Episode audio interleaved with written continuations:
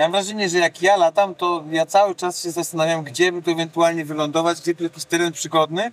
A u Ciebie to jest chyba już w tej chwili tak bardziej jak jazda samochodem, że po prostu wybierasz kierunek i Tak, no nie, mo- ci starczy. nie można się zastanawiać cały czas nad lądowaniem, jak sobie chce się dolecieć. Marzenia się nie spełniają, marzenia się spełnia. W podcaście Napędzani Marzeniami rozmawiam z ludźmi, którzy udowadniają to swoim przykładem.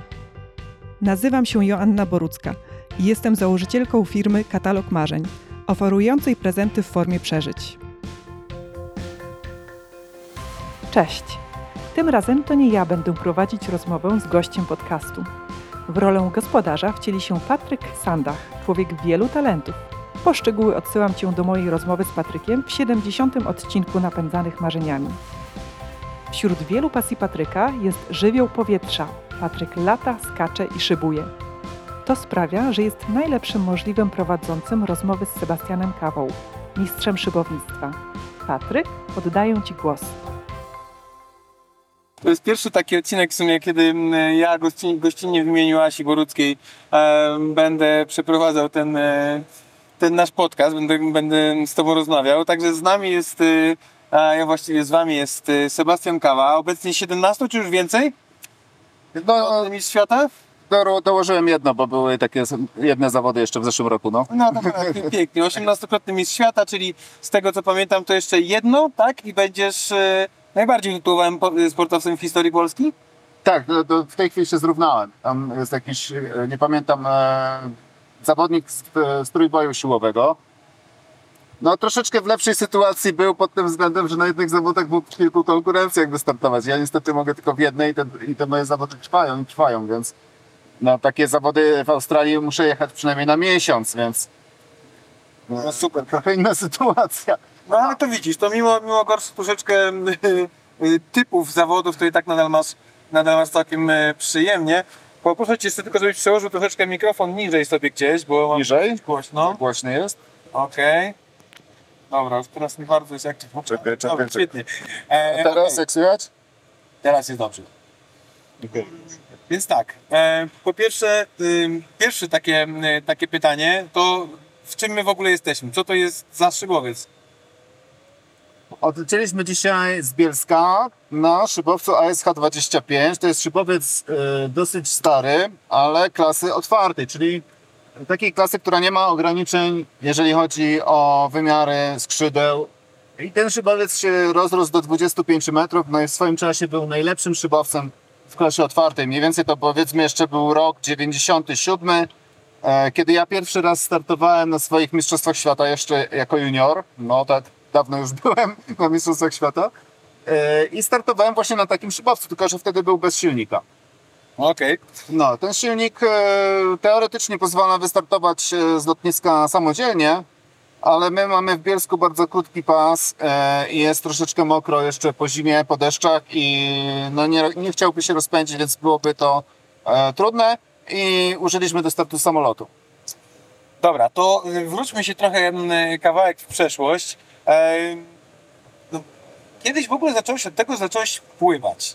No Jak to się wszystko przeob- przeobraziło, ten, ten, ta pasja żeglarska w, w również związaną trochę z powietrzem sport, bo to wszystko jest napędzane powietrzem. E, jak, jak to się stało, że zmieniłeś ten, ten sport? To znaczy, czy żeglówki były moją pasją, to chyba wtedy tego tak nie odczuwałem. Ja po prostu jakoś trafiłem do klubu żeglarskiego e, i na początku nawet mnie to bardzo męczyło i było to dla mnie trudne, e, ale nauczyłem się w klubie żeglarskim być zawodnikiem. Natomiast no, zawsze chciałem latać na szybowcach, bo miałem wzór, mój tata latał na szybowcach, e, spędzałem mnóstwo czasu słuchając opowieści o lataniu na lotnisku pod żarem. No i tak się w tym sporcie zakochałem. Mm, No dobra, to w takim razie to, to szybownictwo to jest twój e, pasja, hobby, a może już nauk? Wszystko Jak to działa? No to jest wszystko. To jest, e, szybownictwo jest dla mnie wszystkim po trochu i nałogiem, i pasją, i trochę zawodem. Jakby można było uprawiać zawodowo szybownictwo, to bym bardzo chętnie to robił. Natomiast e, no, jest to jednak sport amatorski cały czas. Jak to jest, że, że tylukrotny mistrz świata nie może uprawiać tego sportu zawodowo? Dlaczego to nie jest y, według Ciebie możliwe? No, dlatego, że to nie jest możliwe, dlatego że to nie jest sport olimpijski. No, u nas jednak jest e, takie przekonanie, że sporty, którym się pomaga, które się dotuje, to są sporty olimpijskie i, no i trochę piłka nożna, bo jest bardzo widoczna, jest bardzo mocno państwowo sponsorowana. Natomiast cała reszta to praktycznie nie istnieje. No to jest ogromna przepaść, więc. E, natomiast można robić inne rzeczy na szybowcu. No, także można szkolić, można wozić pasażerów.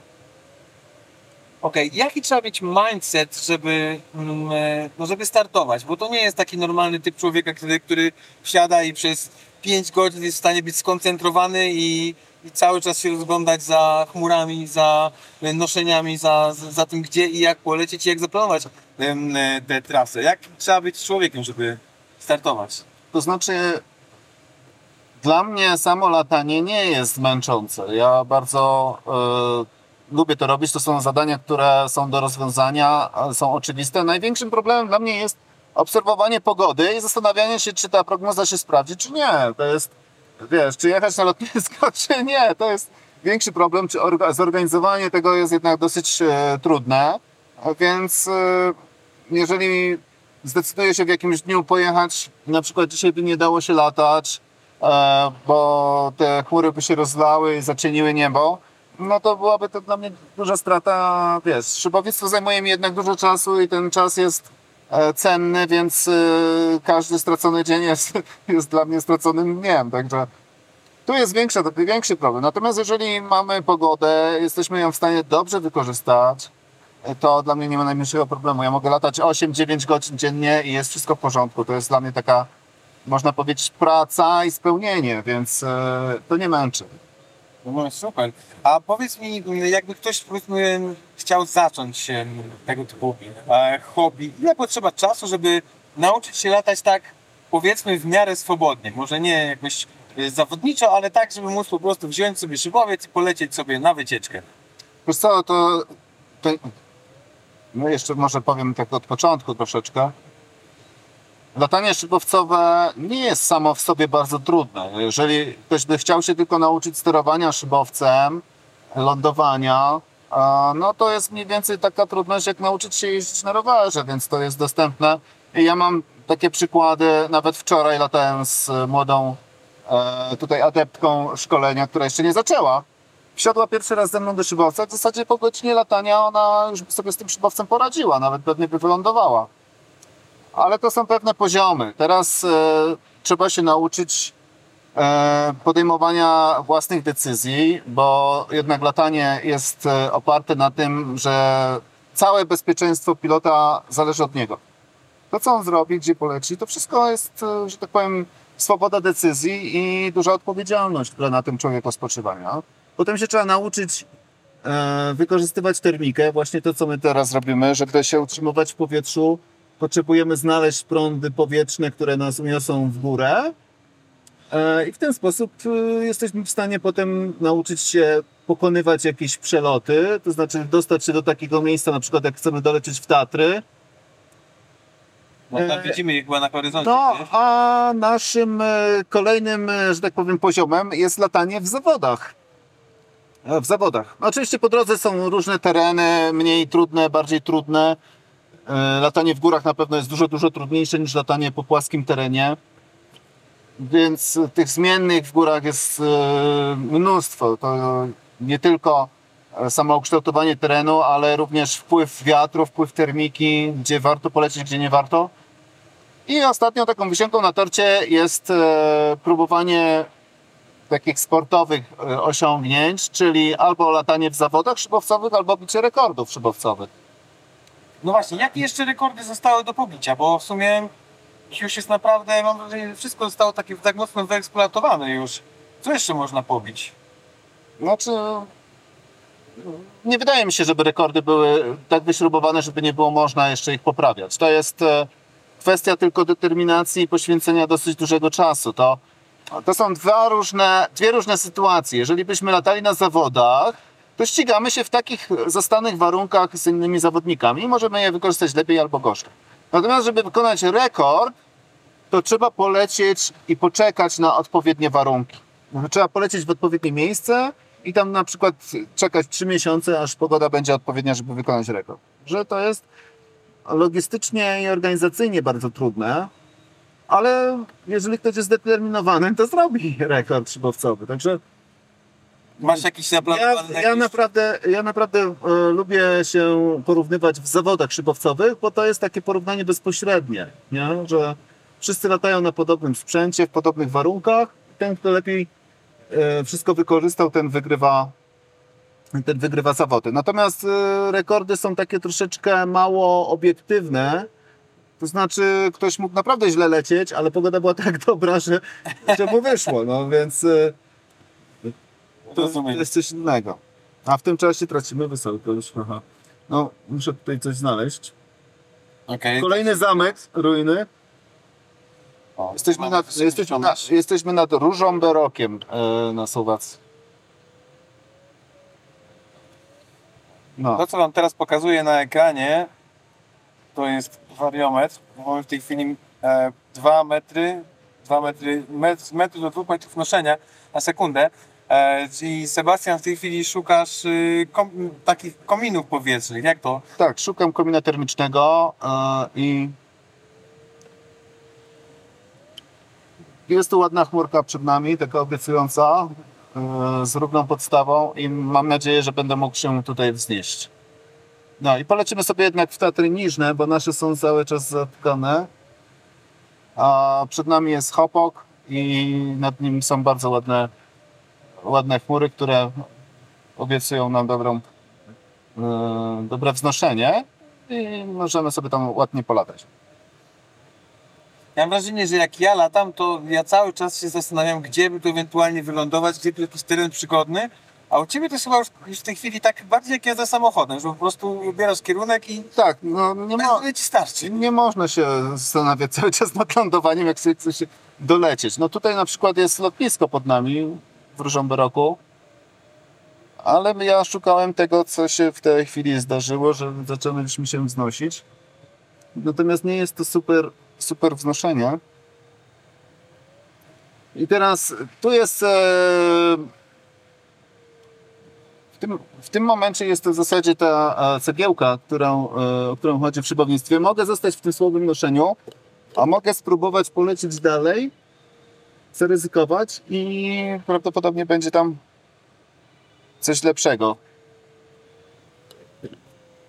No dobra, a powiedz mi jeszcze, z czego jest z takich swoich może osobistych mm, wyczynów jesteś najbardziej, e, najbardziej dumny? Czy to były właśnie jakieś zawody konkretne, czy na przykład jakiś, jakiś wyczyn?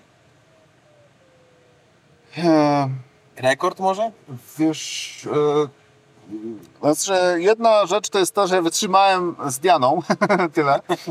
E, to jest na pewno pewne osiągnięcie, bo mm, Przybliż może czym jest Diana, bo pewnie dla wielu naszych widzów będzie to jakaś osoba, typu wytrzymałem z żoną albo... Nie, Diana to jest nasz szybowiec polskiej konstrukcji, yy, jeszcze skonstruowana e, przez inżyniera Bogumiła Beresia, który już w tej chwili nie żyje.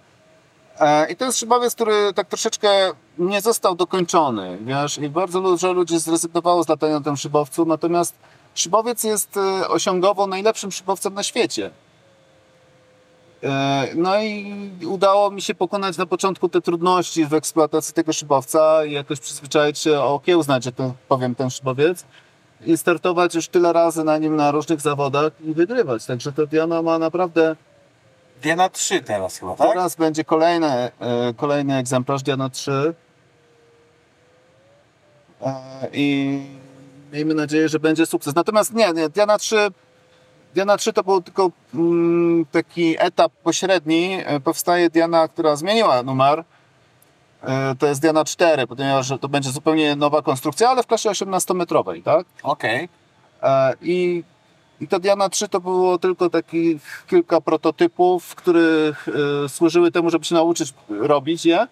Rozumiem. Natomiast powstaje zupełnie nowy kształt, zupełnie nowy szybowiec i teoretycznie miałem na tym szybowcu latać w tym roku już na mistrzostwach e, na mistrzostwach Europy, które będą w Lesznie. Mhm.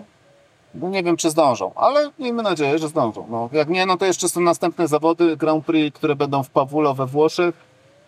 E, No i to by było piękne, gdyby tam się dało tą Dianą wystartować. No, więc, e, ale akurat przy okazji Diany dwójki, e, takim moim chyba największym osiągnięciem jest trzykrotna wygrana pod rząd w zawodach Grand Prix. To jest troszeczkę inaczej zorganizowane mistrzostwo, bo lata mniej szybowców i wszyscy lecą na trasę razem, jednocześnie, nie? Także wybierają moment odejścia na trasie, tylko jest otwierana linia startu, jest to taki start regatowy i wszyscy muszą, Okej. jest tłok. No i z tego powodu, że jest taki tłum, tłok, no ograniczono liczbę szybowców, które mogą latać. Jak się tam zakwalifikować do tego Grand Prix? Trzeba, oni, oni wybierają, czy, czy trzeba spełnić jakieś konkretne warunki? No i też y, do zawodów Grand Prix nie, nie może przyjechać po prostu oddelegowany zawodnik, tylko trzeba startować w zawodach kwalifikacyjnych. Efekt jest taki, że te zawody mają bardzo wysoki poziom. Pomimo, że startuje mniej zawodników, ale to są naprawdę wyselekcjonowani zawodnicy. I, e, I są to zawody trudne. Bardzo często rozgrywane właśnie w takich e, zupełnie obcych dla nas miejscach. Pierwszy raz e, zawody Grand Prix były rozgrywane we Francji, w Saint-Aubin, w Alpach, potem były e, w w Nowej Zelandii i potem w, w Chile. I wszystkie trzy e, były w klasie 15-metrowej na Dianie dwójce i wszystkie trzy pod rząd mi się udało wygrać. Także to było takie największe seryjne e, osiągnięcie dla mnie. Chyba nie do, nie do powtórzenia. Po prostu to jest coś, co się już chyba nigdy nie zdarzy. Taki troszeczkę hat-trick y, szybowcowy? I to chyba nie, właściwie to nie, to takie wy, wy, wygranie w jednym roku chyba Mistrzostw Świata, Ligi Mistrzów i jeszcze czegoś. Ja nie jestem najlepszy w porównania y, pił, piłkarskie, ale wiem, że ludzie... Do, No, to znaczy, to w jednym roku udało mi się też trzy razy wygrać Mistrzostwo Świata. Było tak, że mieliśmy zawody w Chile, czyli na drugiej półkuli, były w styczniu. No i potem regularne zawody u nas, które udało mi się wygrać. Więc to było też e, duże osiągnięcie, ale myślę, że największym jednak były Mistrzostwa Grand Prix, które udało się trzy razy pod rząd wygrać. Tak patrząc wstecz, wydaje mi się, że moim największym osiągnięciem jest to, że wsiadłem do szybowca Diana. Niektórzy koledzy nie chcieli do niego wsiąść, bo to był na początku prototyp, który trzeba było okiełznać. I na tym szybowcu zdobyłem trzy razy Mistrzostwo Świata Grand Prix. Na początku to były zawody we Francji, w Alpach francuskich, potem pojechaliśmy do Nowej Zelandii i trzecia seria finałów była rozgrywana w Chile. Za każdym razem były to nowe góry, za każdym razem były to bardzo trudne zawody, nowe dla mnie wszystko. I mimo to na tej Dianie udało się wygrać, więc e, to jest tak naprawdę chyba moje największe osiągnięcie historycznie. Natomiast zdarzyło się też, że wygrałem trzy Mistrzostwa Świata w jednym sezonie. E, tak się złożyło, że właśnie znowu w Chile lataliśmy w styczniu.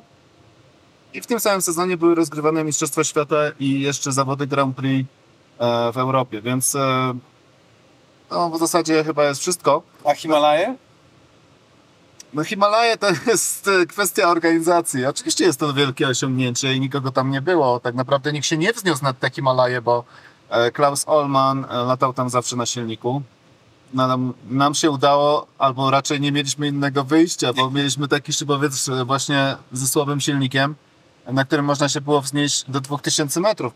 2000 metrów to jest dopiero skrobanie, e, skrobanie Himalajów po palcach, więc e, naprawdę musieliśmy znaleźć fale i odpowiednie, odpowiednie warunki też właśnie też były tak, że wiatr wiał wzdłuż gór i dopiero wtedy wznieśliśmy się nad Himalaje na takim dosyć zaskakującym e, warunku pogodowym, bo najpierw się spodziewaliśmy, że ta fala występuje przy wietrze w poprzek gór, ale okazało się, że to jest niepraktyczne. E, one są tak wysokie, że blokują cały wiatr. Więc na dole w Pokarze w ogóle nie wiało, wiało ze wschodu albo z Zatoki Bengalskiej. Natomiast dopiero jak wiał wiatr wzdłuż gór, to było można znaleźć e, silny wiatr na małej wysokości i znaleźć falę, która nas wyniosła wyżej. A jaki był wasz maksymalny pułap? A w Himalajach e, to też nie było naszym największym e, celem, żeby się wznieść wysoko. Nawet nie mieliśmy takiej aparatury, ale byliśmy na 9000 metrów.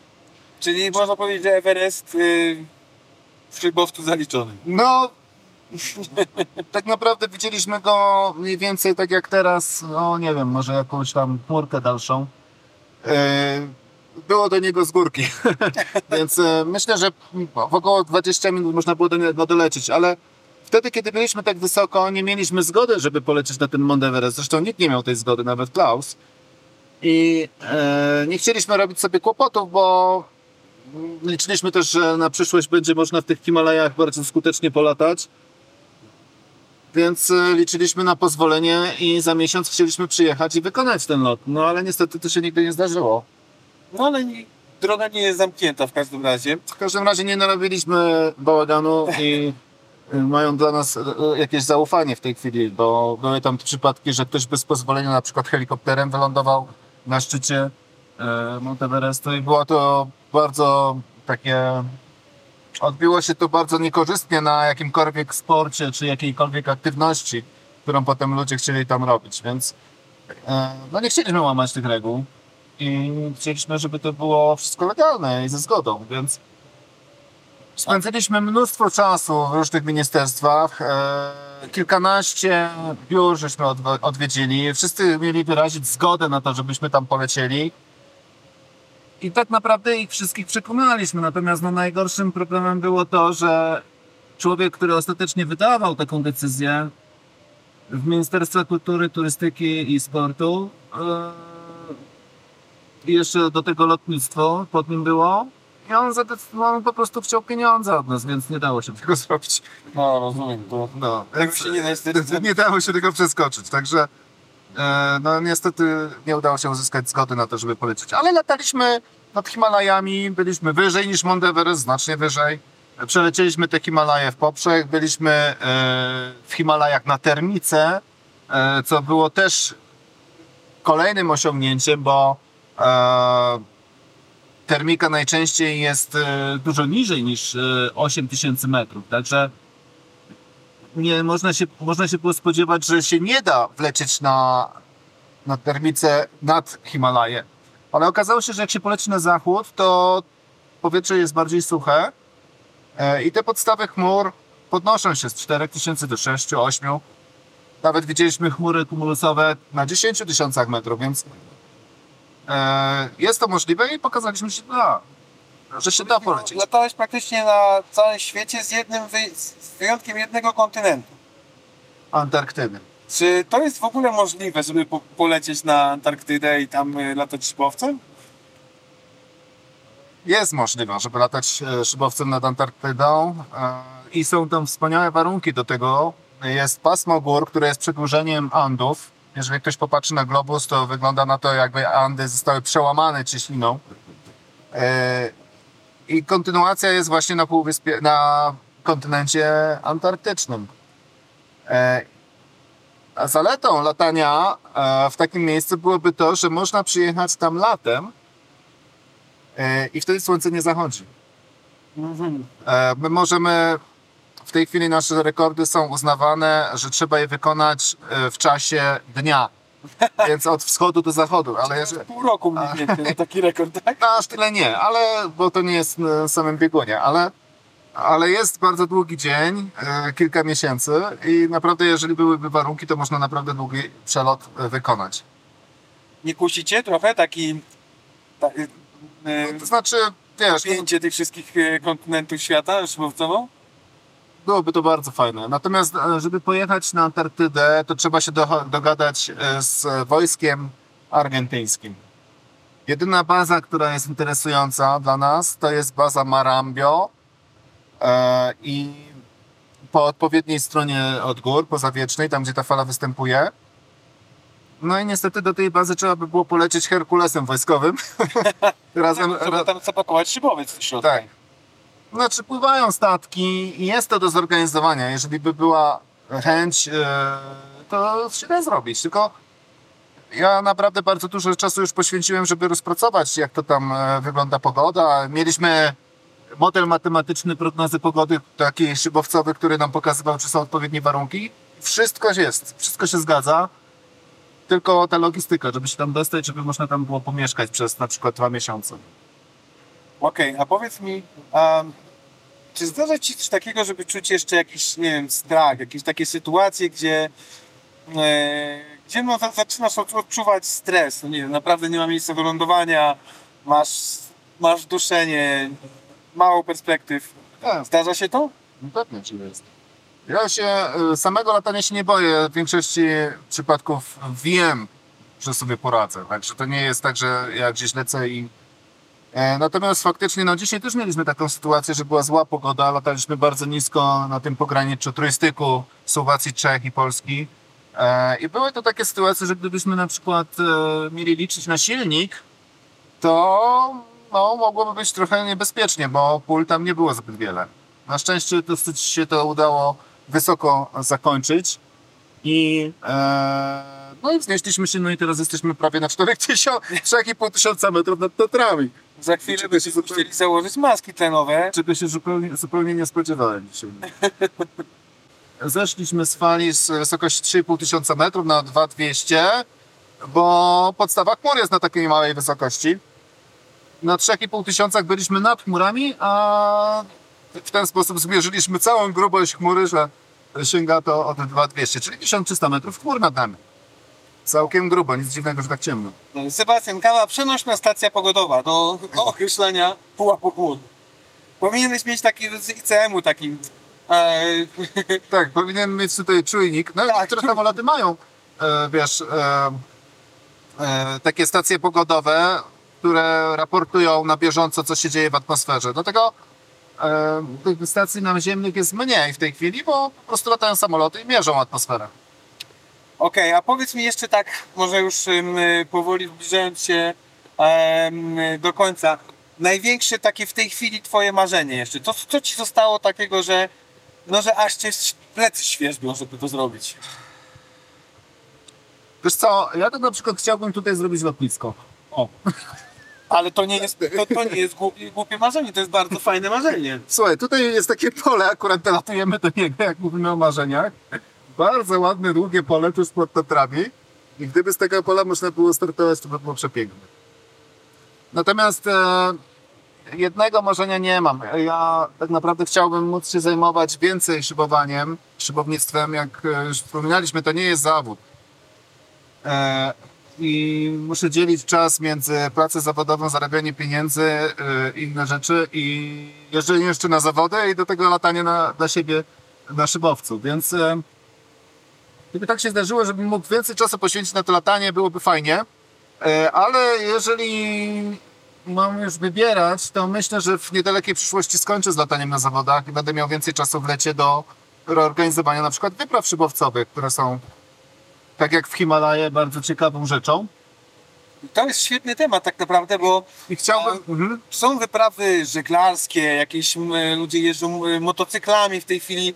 A nasza koleżanka właśnie jedzie do kogoś motocyklem. A takich wypraw szybowcowych, może one nie są tak głośne, ale mało się o tym słyszy. No wiesz, lata się głównie tam, gdzie już ktoś odkrył teren. Na przykład takim miejscem jest Afryka. W zimie się jeździ do Afryki i wszyscy latają. Ale nikt na przykład szybowcem tej Afryki nie przeleciał, więc to jest ciekawe. No, Albo nikt nie latał na Kilimandżaro szybowcem, też jest ciekawe. naprawdę? Net Kilimanjaro? Nie było. Parę lat, parę lat, Jak ewidentne wyzwanie takie rzucone ci przez, przez świat. no, paralotnie tam były, ale jeszcze szybowców nie było. Teraz e, natomiast mnie by bardzo ciekawiło eksploracja e, gór Azji. To jest e, Himalaje, już wiemy czym pachną. Nie jest to najlepsze miejsce do latania, oczywiście bardzo prestiżowe i mm, najważniejsze, ale gdyby się dało polecieć na przykład, zorganizować wyprawę do Pakistanu, wzlecieć szybowcem nad K2, a jeszcze zimą, o, to czego się nam na przykład nie udało zrobić jako em, polski himalajzm zimowy, no to by było niesamowite. I myślę, myślę, że to jest do zrobienia, dlatego że e, pogoda tam jest odpowiednia. E, te góry e, są tak naprawdę pustynią, tam jest bardzo sucho. E, pomimo, że na przykład w lecie jest monsun, to on zostaje na pierwszych zboczach górskich od strony Indii i do serca, tam gdzie e, właśnie są te najważniejsze szczyty, ta zła pogoda nie dochodzi tak mocno. A co jest tą, e, powiedzmy, trudnością w tym, żeby jak gdzieś takie Największą- zorganizować? Największą trudnością jest po prostu tam zawieść szybowiec. Okej, a My, my możemy dolecieć bardzo łatwo do Skardu. To jest lotnisko, do którego wszyscy właściwie przylatują i zaczynają stamtąd trekking. I idą po prostu w e, te najważniejsze góry. Nat- Nie, natomiast wokół, lewej. Co to jest za, za szczyt? banikowy. Znaczy ten akurat może nie, bo on tam jest w głębi, ale, ale to będzie... Nie, to nie jest banikowy, przepraszam, czy myśmy już minęli banikowe? Baranec, baranec. Okej, to przy okazji pokazujemy. Baranec, proszę bardzo, jest słupek na nim, ktoś tam sobie... Y, Jest zaskakująco mało śladów, powiem Ci szczerze. Y, Na Słowacji są tylko ślady na Krywań. I, i tutaj może troszeczkę w Tatrach tych em, zachodnich. Może dzisiaj jakiś stopień lawinowy wysoki na przykład i pozamykali. Tak, ale wiesz, to są takie miejsca, że dochodzi się po grani albo po płaskim, praktycznie nie ma możliwości. Natomiast tam, widzisz po lewym skrzydle lawiny? Mhm. Takie czarne plamy. To są lawiny, które zeszły w ostatnich dniach. E, Dwa dni temu widziałem, jak ten śnieg pękał. I teraz, jak widać, już zjechał w dół. Nie? Takie trzy, cztery plamy. To będzie góra, która się nazywa Ostredok. No, widać to teraz dobrze. No i tutaj, i tutaj są e, lawinki zeszły. Myśmy tą lawinę widzieli dwa dni temu e, jedną, ale była popękana już powierzchnia śniegu i, i zeszły w tym czasie. Się widziałeś ją z szybowca. Tak, szybowce były O, dwa dni temu. To musi być widok. Wy- Tych lawin to fak- faktycznie trochę zeszło, to widać. No tutaj też z jest, tej po, lewym skrzydle też jest następna lawina, prawda? Ale, ale widać bardzo jasno, że gdyby też szedł grze, grzebieniem, granią, no to no nie jest zagrożony. No słuchajcie, Ba- Lawiny też schodzą z Babiej Góry. Jest e, właśnie świeża lawina na Babiej. to nie są codzienne widoki, muszę wam powiedzieć szczerze. I ciężko się nawet skoncentrować czasami na tym, żeby, żeby ten, ten podcast prowadzić, żeby rozmawiać, bo po prostu to jest coś tak niesamowicie pięknego, zapierającego dech po prostu. Lecimy teraz ze 50-100 metrów nad niektórymi nawet y, szczytami. Popraw mnie Sebastian. Ja No. tak o, szacuję bardzo. Dochodzimy do Bystrej. To jest najbardziej na południe wysunięty punkt graniczny w Tatrach, to Bystra. No jest prześliczny. Tutaj teraz będzie taka dolina, która wchodzi y, pod samą e, Świnicą. O. A my znowu się wpakowaliśmy w złą pogodę. Tą pogodę ja już pokazuję 5 metrów na sekundę noszenia y, w, w, po prostu w przelocie. Y, Dla porównania, jak ostatnio latałem z Sebastianem, to Sebastian się wyciągnąłeś, pamiętam, na 0,25-0,5, bo byliśmy tuż, nad lotniskiem, mimo wszystko się, em, się z tego wyciągnąłeś, teraz mamy 5 metrów, także No czasami może, czasami. No dobra. W każdym razie mijamy Bystrą, tutaj będzie troszeczkę mniej gór, ale następny szczyt to jest Krywań. Święta Góra Słowaków. Nawet organizowane były jakieś biegi na ten, na ten szczyt. No dobra, to jeszcze na, na zakończenie. em, z jaką myślą, jakbyś, z, jakim, em, z jaką myślą przewodnią chciałbyś zostawić e, słuchaczy po, po tej naszej dzisiejszej e, rozmowie, oprócz dofinansowania szybownictwa i, i zwiększania jego popularności? Szybownictwo na pewno nie jest łatwym sportem, ale warto spróbować. Ym, I warto poświęcić trochę czasu, żeby mieć satysfakcję z tego, że się doleci tym szybowcem właśnie w takie ciekawe miejsca jak Tatry, czy y, jakieś niedostępne góry, Alpy. To jest właściwie tylko e, raj dla szybowników, bo dla nikogo innego nie są to miejsca dostępne. Tak jak widzicie dzisiaj, nawet nie ma śladów po tym śniegu. Jest zupełnie dziewiczy teren, którego nikt nie widział prawdopodobnie od kilku miesięcy, a my sobie możemy tutaj tak między tymi e, zboczami przemykać. E, Jest to bardzo fajne, także jeżeli ktoś chce, to da radę. Trzeba tylko spróbować. Super, bardzo Ci dziękuję w takim razie. Na dzisiaj kończymy i w sensie kończymy rozmowę i zaczynamy się już teraz tylko i wyłącznie cieszyć lataniem. Teraz się zastanawiamy, jak stąd wrócić. Okej, jeżeli Sebastian Kało zastanawia się jak stąd wrócić, to ja czuję delikatny, delikatny niepokój, taki zimny dreszcz na plecach. Tak a propos w, w ogóle, zobacz, że tam też schodzi lawina. Jakiś pęknięty śnieg. Taka czarna, duża plama jest i Tak. pęknięcie. Tam zaraz zejdą lawiny znowu.